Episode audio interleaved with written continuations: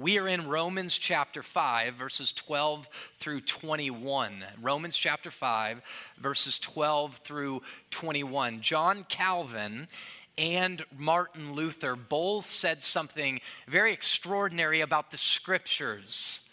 And essentially, what they said was this that Christ himself comes to us clothed in the scriptures.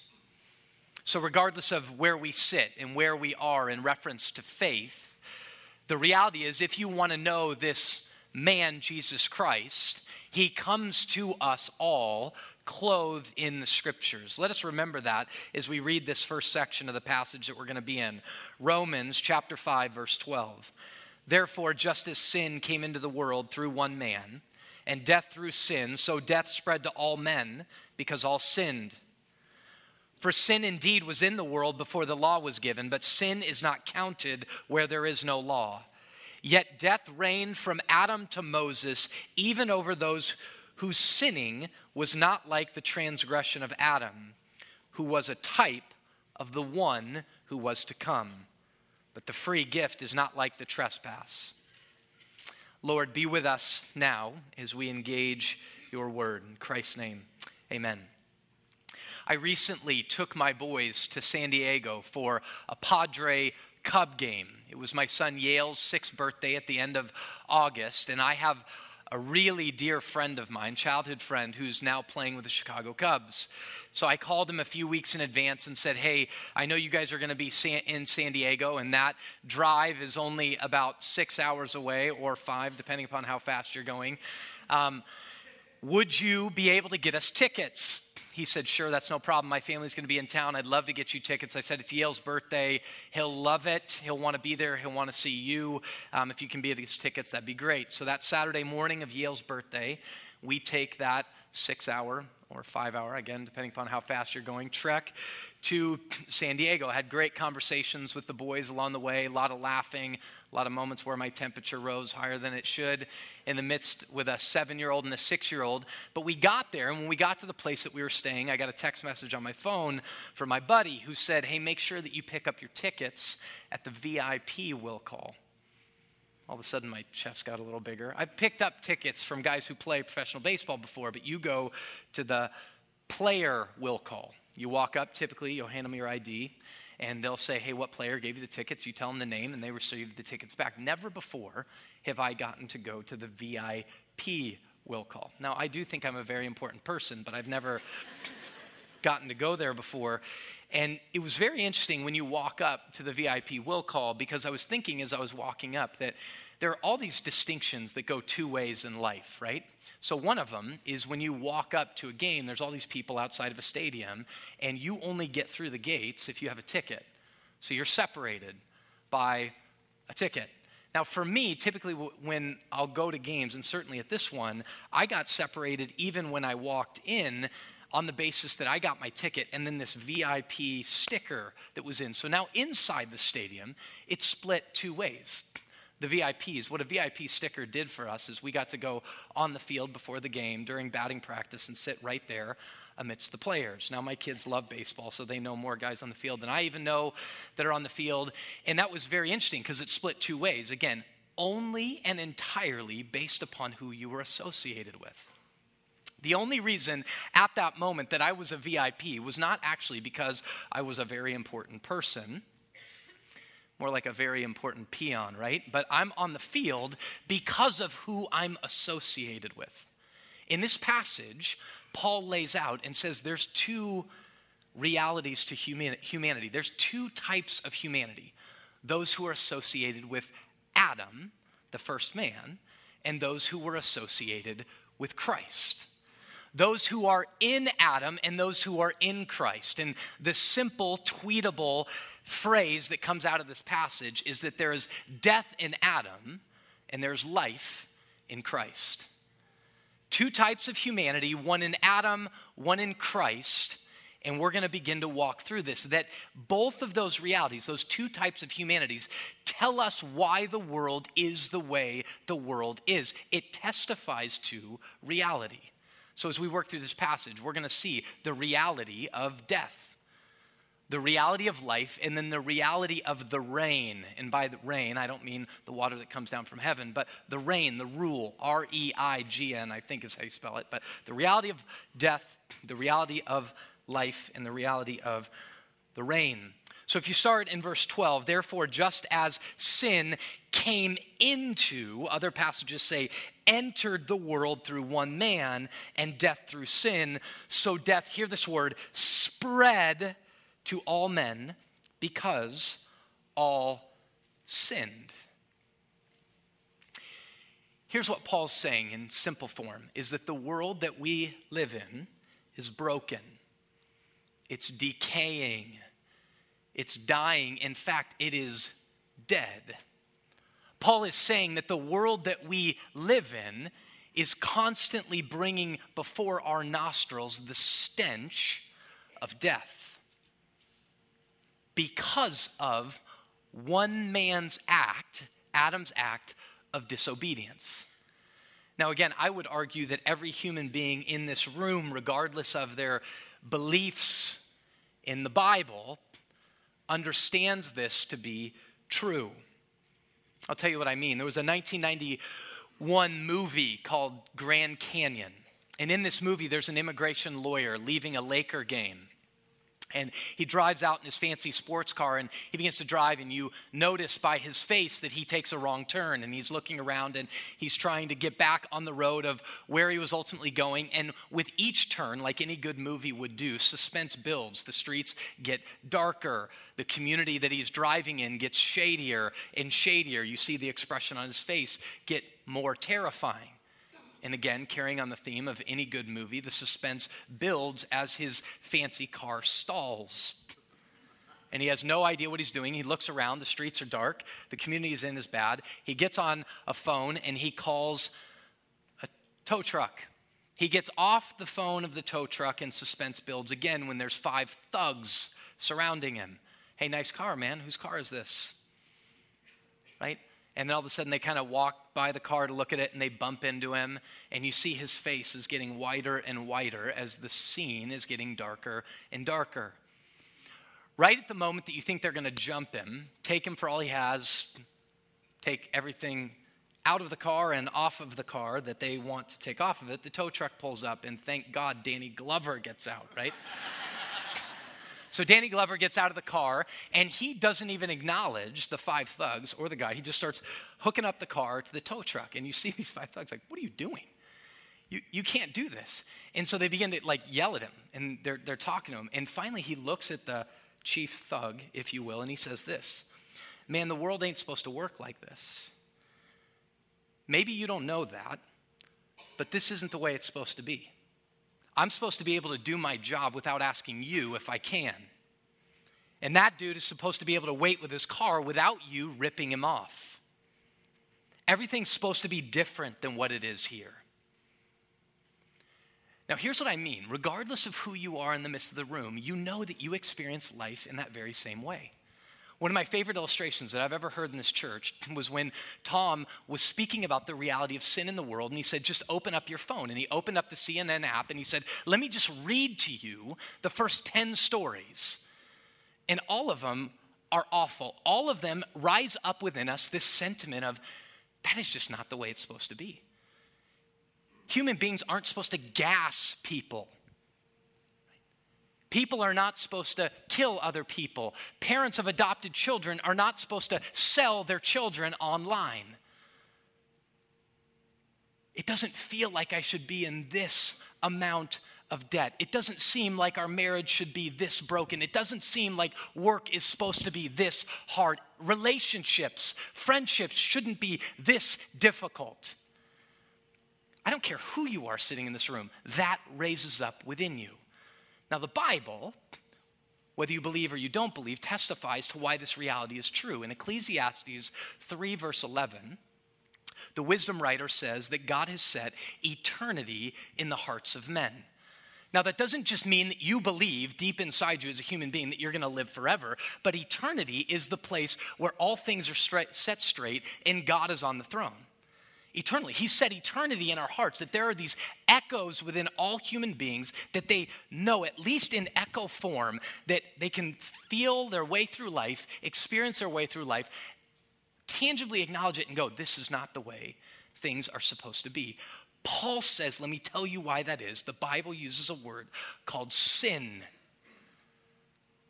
I don't care who you are in the room, you have to testify to why is that true? Why is it that what rises up within us is the sense of that is not the way it's supposed to be over and over and over again? Paul says it's sin. That sin came into the world through one man and death through sin. So death spread to all men because all sinned. In that very first verse, let's just make some observation. Sin came into the world through one man's act of disobedience, Adam but it came in. That means sin is something larger than just breaking a little religious rule. Sin is bigger, it's not less than you and I making a wrong decision, doing that thing we know we shouldn't have done. It's bigger than just not doing that thing we should have done. Now, the reality is the thing that you did that you shouldn't have done is sin. And the thing that you should have done that you didn't do is sin. But sin is bigger than that, that in that one act of disobedience, sin enters the world through this one man, and then death enters the world through sin. Sin is, in Paul's language, personified. It's a force, it is a reality that is now in the world that you and I partake in day in and day out. Because what the Bible says is that sin embedded itself in the deepest parts of the human heart. And now, as human beings, because sin entered the world, we sin because we're sinners we're not sinners because we sin. Do you see that? That sin has been embedded deep in the human heart, and now we live out of that, and that's why we sin. But sin is a force that entered the world and brought forth death. Death in the world, this stench that rises up to our nostrils, death in the world is larger than physical death but not less than. We die physically because sin's in the world, but we live in a world that we constantly go, it's not the way it's supposed to be because we live in a world that's dead, that's experiencing death. The logic of Paul when it comes to Adam is that through Adam, sin enters the world through his one act of disobedience. Death comes into the world through this one act of de- disobedience. Death spreads to all men, and therefore the world and all human beings are condemned. Now, follow that logic. Adam, sin. Sin spreads all, death comes through sin. Death goes to all men because all sinned, therefore worthy of condemnation. So, as we go back, we go, okay, Adam was spoken of in Genesis chapter 3. Now, if you're one of those people that want to turn there, turn there. I love hearing the pages of the Bible turn. You can turn to Genesis chapter 3 if you have a Bible, or you can go on your app and look at it. Now, to remind you of this scene in Genesis chapter 3, God had built this amazing world and said, Play to the fullest, rule and subdue it, be fully human in the midst of this to Adam and Eve. He said, But there's one tree that you would not part- do not partake of, and if you do, in partaking you will die, and in dying you will surely die. Now, Adam and Eve begin to buy this lie from this intruder, this one who enters into the scene that is the enemy the Bible portrays Satan himself, who has a history with God. He was a created angel that rather than being a ministering spirit, as Hebrews tells us, and angels should be. They're a creation rather than the creator. He seeks to be like God himself and is cast out of heaven.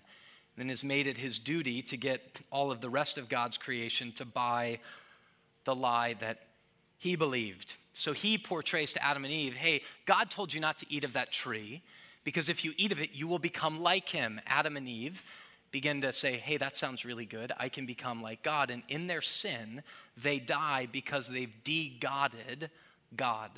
Now, hear me when I say that. De-godded God. What does that mean? God's no longer God? No, God is God regardless of our actions. But in their hearts and in their minds, the Bible says, set apart Christ the Lord as holy. In that moment, they set aside God and they began to live for themselves. And in so doing, death enters the world. And death has massive ramifications. There's four alienations, separations. They become alienated from four things at this moment. The first thing that you see is they look down after they sin and they're like, oh my, we're naked where their eyes were meant to be looking outward, Godward first, and outward toward other people, their eyes looked inward and shame came upon them. They became alienated from themselves.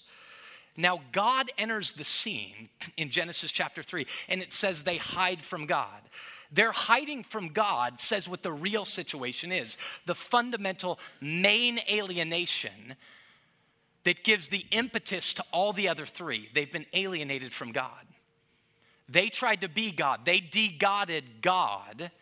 They became self centered. They put themselves at the center of world history, of the story, and they became alienated from God. Therefore, they became alienated from themselves because they were never meant to be God. They were the creation. They began to be alienated from themselves, self absorbed, shame, insecurity. And then you see that they're now alienated from each other. So we're alienated from God, ourselves, one another. And relational breakdown happens in that moment. Entire relational breakdown. They begin to blame each other. It was your fault. No, it was your fault. And then lastly, they're alienated from all the rest of human life, from creation. Everything that would happen, that was meant to happen harmoniously and to flourish, no longer does. That is why we say things aren't the way they're supposed to be. There's a Christian poet right now that I like a lot, and he has. He understands this, um, this reality of these alienations, and he's penned these words. it's actually a song called Economy, but he says this Raise your voice.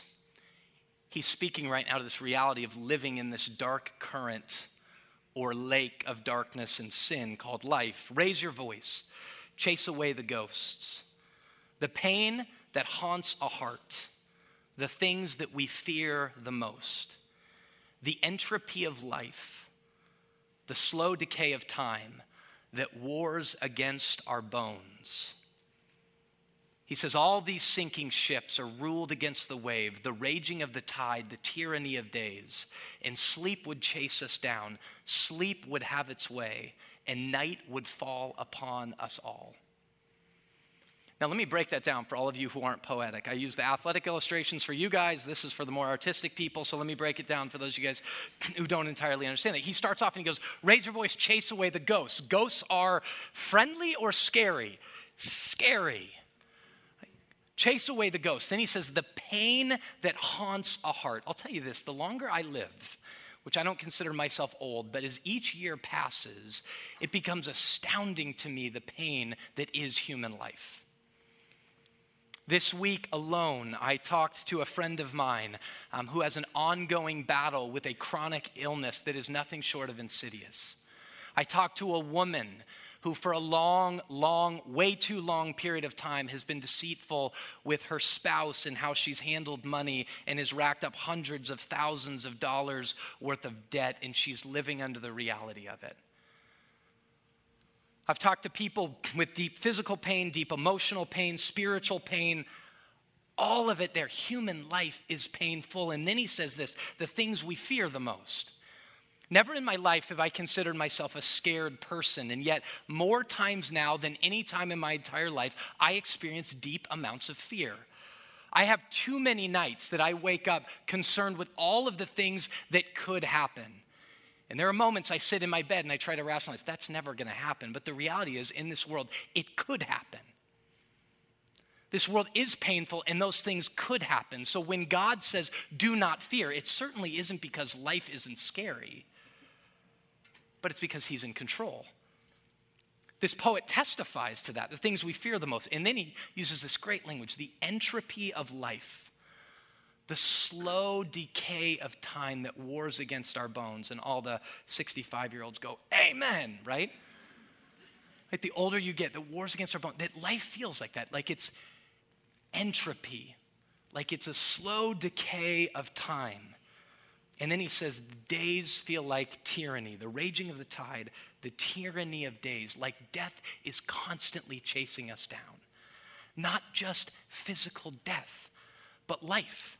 That we are living in the midst of a raging river that is black and dark with sin a raging river that is insidious, that is heinous, that is despicable, that makes life painful, that makes our heart raise up and go, This isn't the way it's supposed to be. It is a raging black river of sin that was started in a man named Adam. And through Adam came sin. Through sin came death. Death spread to all men because all sinned. And now we are worthy of condemnation. Look at verse 16. Romans chapter 5, verse 16. And the free gift is not like the result of the one man's sin, for the judgment, here it is, for the judgment following one trespass brought condemnation. Now, there's many people here that hate the word condemnation, and we've talked about this already in our study, is that wrath or the condemnation of God doesn't sit well with us, and people don't like it. But let me tell you this if God is life, He's therefore anti death and he hates everything about it. He condemns death. He looks at a river that's insidious, heinous, despicable, deceitful, and he says, That's death. I condemn it. Like a father who loves his son continues to love his son, but he hates the alcoholic in his son and will condemn the alcoholic, the drug addict, the liar, the deceiver, because he loves his son. God is pro life, therefore, he's anti death. God is pro life, therefore, he says, you've got to understand that what you're swimming in isn't normal. It's not normal. The problem with us is that we continue to swim in these waters, and the older we get, we just accept this is just the way it is. It no longer seems heinous to us, it no longer seems despicable. We hurt, but we forget why we hurt. We experience pain, but we forget why we experience pain. We just go, it is what it is. Sin, the Bible tells us, is deceitful like that. Sin wants you to actually believe it, it's not that big of a deal. This is why we're supposed to gather together in the community. And Hebrews says, Don't forsake gathering together, lest you be hardened by the deceitfulness of sin. Who's behind the deception? The enemy the one from the beginning that empowered Adam to believe a lie. And it says that enemy is a liar and a deceiver from the beginning. All of this stuff that you take on from this river of life that's insidious and sin that you appropriate for yourselves, you take in and you begin to believe the lies. They're deceptive lies that lead to death, they're anti life. They are deceptive. That's why God brings the law in. So he says in Romans chapter 5, as we go on just from this section in 12, he mentions the law and he says, For sin was indeed in the world before the law was given. It started in Adam, but sin is not counted where there is no law. Yet death reigned from Adam to Moses, even over those whose sinning was not like the transgression of Adam, who was a type of who was to come. Now move on verse 20, 520, and he says this What was the reason for the law right here that Paul gives? Now the law came in to increase the trespass. Now hear me. The law had this grand purpose to lay out for the Israelites what life was meant to look like and for them to live in a life giving way before the nations. But as they sought to live up to the law, so the law was good, as they sought to live up to that law and show to the nations this is what life looks like with God as your head, as they sought to live that up, they realized there's a deep problem within them and it was in their human hearts. And the law was brought forth that they might see the reality of sin. So the law is a little like the image that is being projected up here. If you were to see this, like if you think back to a slideshow, that's kind of, this is the modern day version of this, but there's a little colorful slide, right? And you look at it and it's barely there. And if you put a slide in a projector, an old school projector, that little slide, you can't even hardly see the picture of it. And that's how we view sin. Oh, it's just, it's kind of just a little cute thing sitting there, right? White around the edges, you can't kind of make out the picture, you got to hold it up to the light to really see it. Just this little thing. What the law did is it came and put it in the projector and put a light behind it and projected it on the screen. Wham! That's your sin. That's our sin. That's the world's sin. That's the problem with the world. Sin. That was the reality of the law. That the law was there, and all of a sudden that we would then look upon that and go, the world is worthy of condemnation. I'm worthy of condemnation. That should be hated because it's anti life it's pro death. That's the water, this current, this river that we are swimming in of sin. So here's the deal, Redemption Gilbert.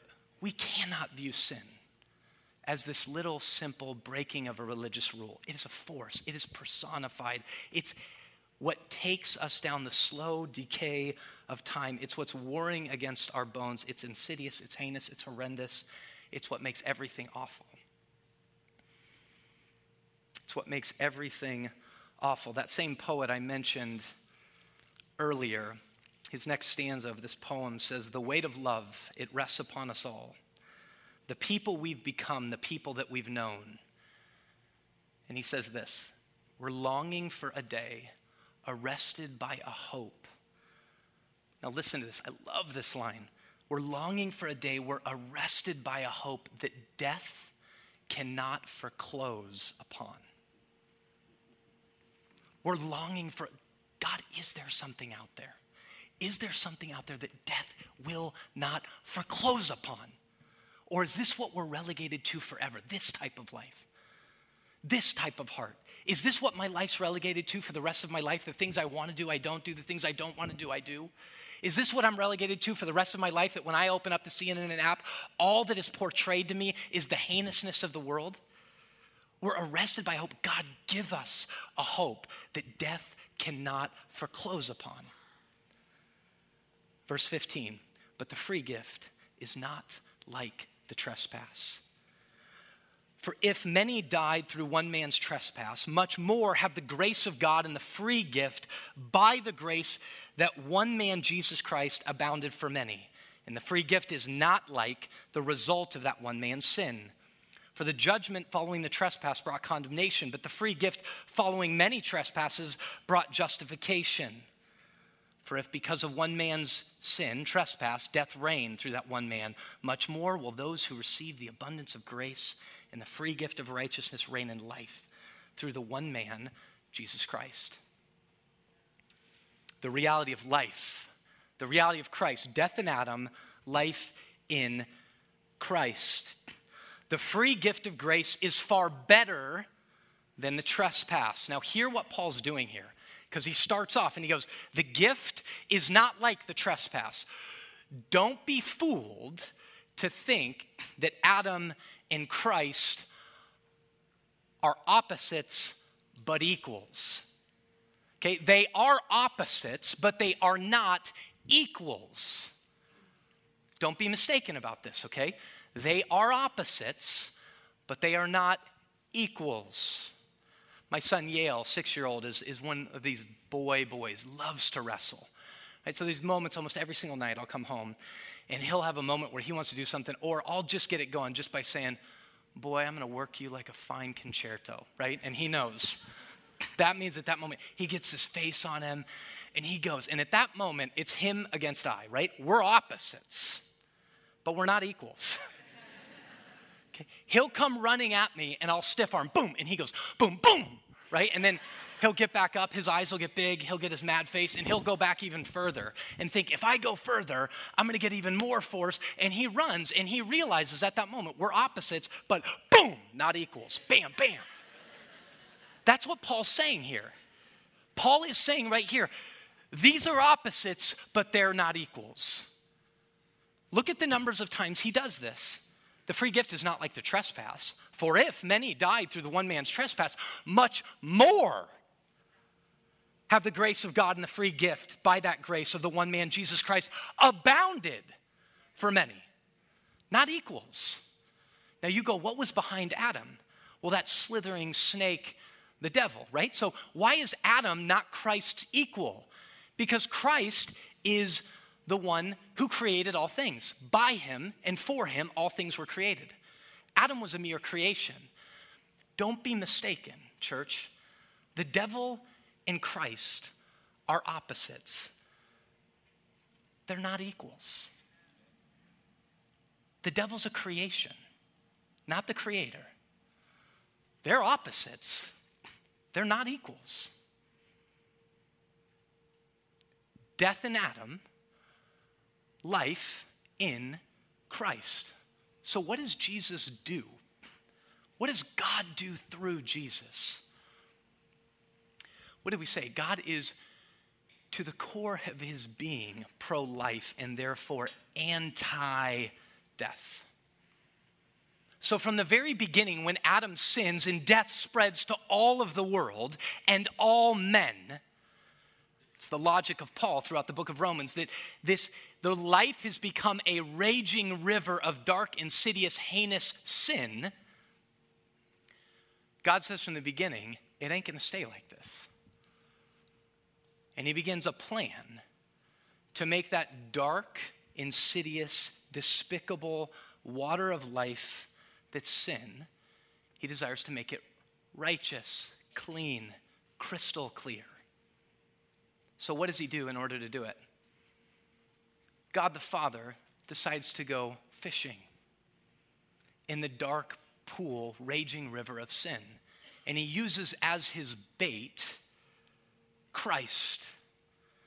And he says, I'm going to go fishing in there with all of us who are swimming in there as fish, swimming around, and the one large cosmic battle that he has against the enemy and the darkness of sin that's been created against Satan's sin and death that make up this water that we're all swimming in called life. He says, I'm going to go fishing there. And he hooks up Jesus as his bait. And from the very beginning that the bait goes in the water, the enemy begins to go, I'm going to tempt him. Do this, do this, do this. And then in the end, the enemy thinks he wins. And he comes up and sees Jesus, and like a large tiger fish in the water, goes, boom, boom, and he kills Christ swallows him up, rejoices, and thinks he's won. But God the Father has the line, does he not? And he yanks it back not just to catch the enemy, but he yanks it back so hard with someone so strong that the enemy only thought he was mere bait that he could swallow and didn't realize that he was the Lord of life. And God the Father pulls it so hard, he obliterates the tiger fish the enemy. And in so doing, all the shrapnel, all the result of that begins to filter in to this water of decay and death, and life is bright in Christ. So at that moment in this river, Christ becomes a channel. Typically, you think the channel goes in opposite directions, and in some way they do, but this becomes a center channel. In the middle of this dark, despicable river of sin becomes a clear path of clear crystal clear, fresh water in the midst of it. Jesus heads the way. That's what 1 Corinthians 15 says. He becomes the first fruits of this new humanity, of the new creation. And he begins to call us all to him. And in faith, we enter into the stream, and we're a channeled center stream of fresh water in the midst of dark, despicable sin because of what Christ has done.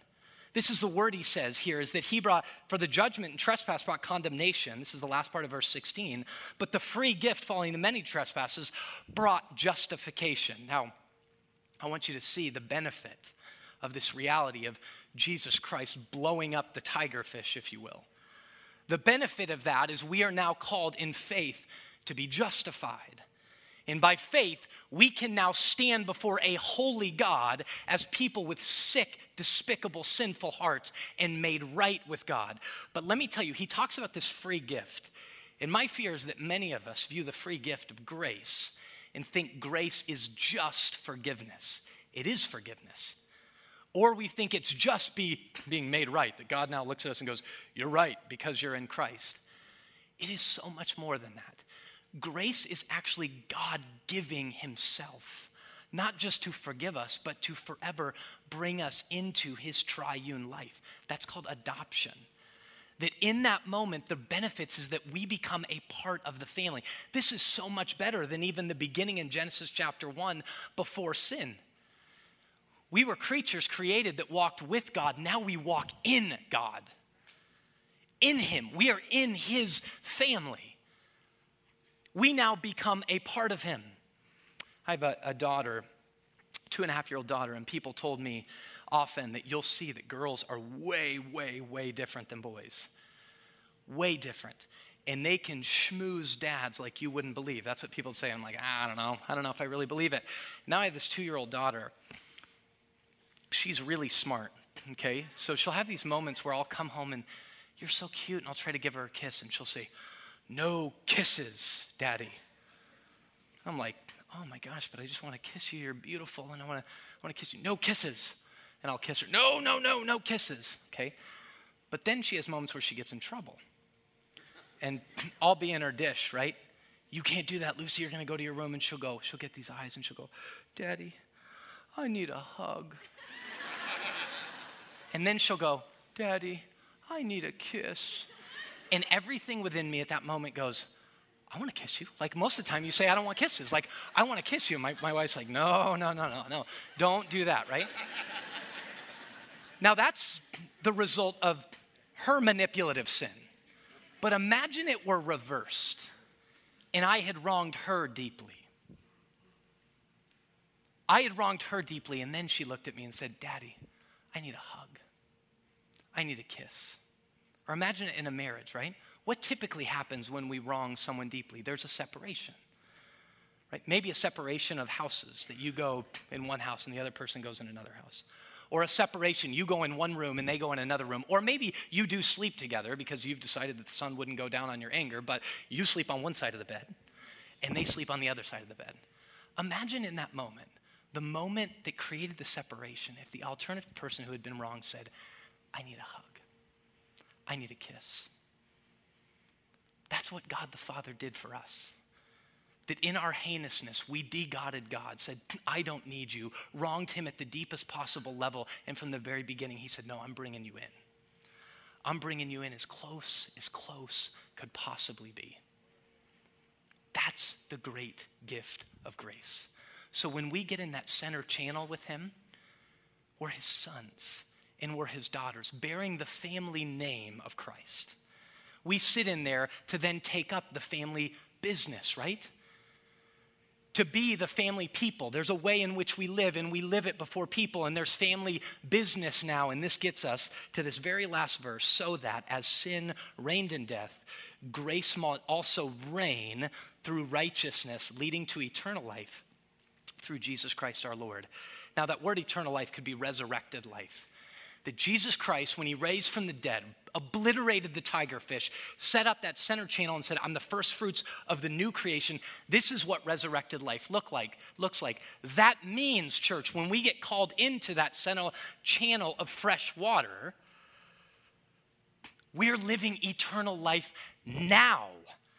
Certainly, there is a promised hope of the future in which all things will be set straight and life will be the way it's supposed to be. But Jesus has broke, broke through, set forth the resurrection now that we might live eternal life before the world. We might experience it, the privilege of it, and the purpose of it to live it before people. Now, think about the purpose. Go back up to verse 17, and he speaks about this reign as well. He says this For if, because of one man's trespass, death reigned through one man, much more will those who receive the abundance of grace and the free gift of righteousness reign in life through the one man, Jesus Christ. Now, I love this. You know, the book of Revelation says that when we come before and we're justified only by faith in Jesus Christ, nothing by what we have done, that when all is set straight, we will reign with Christ. That means rulers. We will be rulers. Verse 17 says that that breaks into the present. And when you put your faith and trust in Jesus Christ and you get in that fresh water channel in the middle of this dark river of sin called life, that you reign now. That's why Peter says we are a royal, royal means reigning, royal priesthood who declare to a dead world, this is life. And our head is Christ. So, what does this is life look like? This is what it looks like when somebody wrongs me. It's called forgiveness, because forgiveness brings life. This is what business practices look like when you sit under the Lord of life, Jesus Christ. This is what family dynamics look like when Christ is King, the Lord of life. This is what handling our money looks like when we serve the Lord of life and live in this new humanity, the kingdom of God.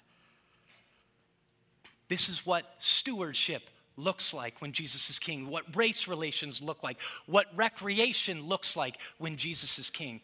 Redemption, Gilbert, that's what God's called us to. Amen? That's the life He's called us to, that we might experience abundant life and live that before the world. Amen? Let's pray.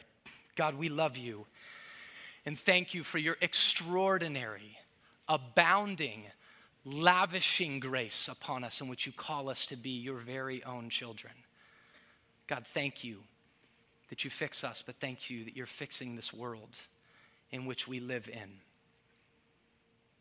God, all will stand before you. So we pray that many might have faith and be in Christ rather than in Adam. In his name we pray. Amen.